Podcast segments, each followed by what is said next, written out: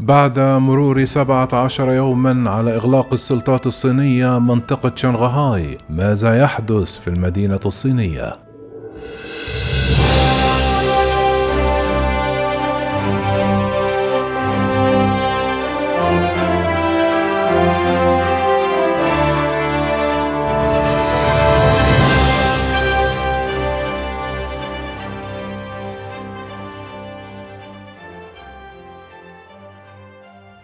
مع مرور 17 يوما على إغلاق السلطات الصينية منطقة شنغهاي وعدم وجود ما يشير إلى تخفيف القيود قريبا في ظل محاولات احتواء تفشي وباء كورونا.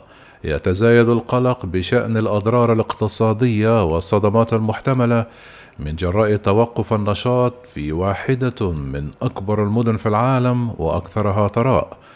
تلعب شنغهاي التي تقع على الساحل الشرقي للصين جنبا إلى جنب مع مدينة كونشان المجاورة التي أغلقت في وقت سابق من هذا الشهر دورا كبيرا في الاقتصاد العالمي. ويشير المحللون إلى أن عمليات الإغلاق الكاملة أو الجزئية في 45 مدينة صينية تؤثر على ربع السكان وحوالي 40% من الاقتصاد الصيني. يراقب العالم عن كثب تطورات الوباء وعمليات الإغلاق في منطقة شنغهاي التي تبقى معظم سكانها البالغ عددهم 25 مليونا محاصرين في منازلهم لثلاثة أسباب على الأقل وذلك بحسب تحليل في شبكة سي إن إن الأمريكية.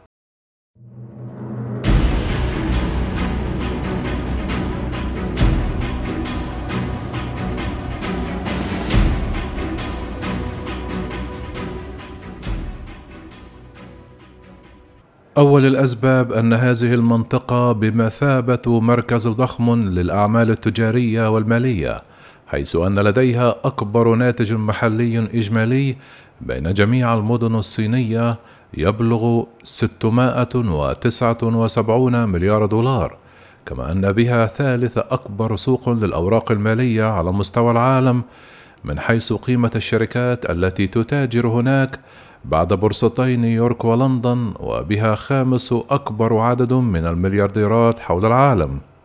تعد شنغهاي الوجهة الأكثر جاذبية للأعمال التجارية الدولية التي تتطلع إلى التواجد في الصين القارية حيث أنه بحلول نهاية عام 2021 أنشئت أكثر من 800 شركة متعددة الجنسيات مقارا إقليمية أو قطرية فيها وفقا لسلطات المدينة. ميناء شنغهاي هو الأكثر ازدحاما في العالم لحركة مرور الحاويات حيث نقلت عبره 47 مليون وحدة من البضائع في عام 2021 ما يمثل أربعة أضعاف الحجم الذي تم في ميناء لوس أنجلوس. وشكل الرقم 16.7%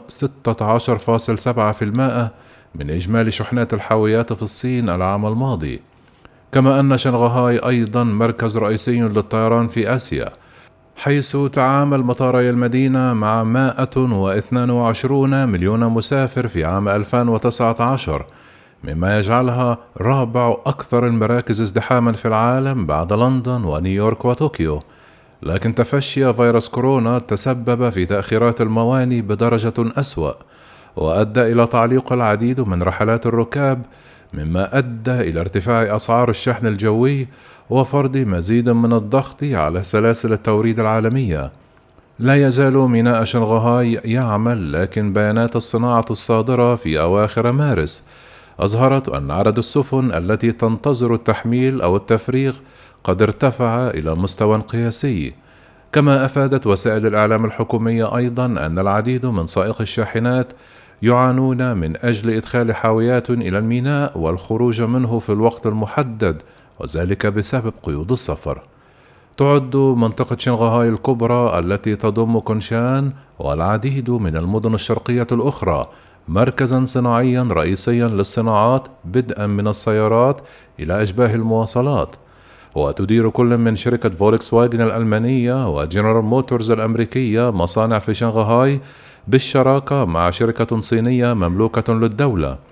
كما أن المدينة موطن لمصنع عملاق لشركة تسلا الأمريكية للسيارات الكهربائية. سلمت شركة تسلا أكثر من 65 ألف سيارة من مصنعها في شنغهاي الشهر الماضي مما يجعلها العلامة التجارية الأكثر مبيعا للمركبات الكهربائية في الصين. وفي يناير أطلقت فورد الأمريكية مركز التصميم العالمي السادس في شنغهاي ما يسلط الضوء على حيوية المدينة والعدد المتزايد من المصممين الصينيين الشباب. كما أن المدينة بها أكبر صانع للرقائق في العالم ومصانع رئيسية عديدة لإنتاج أشباه المواصلات.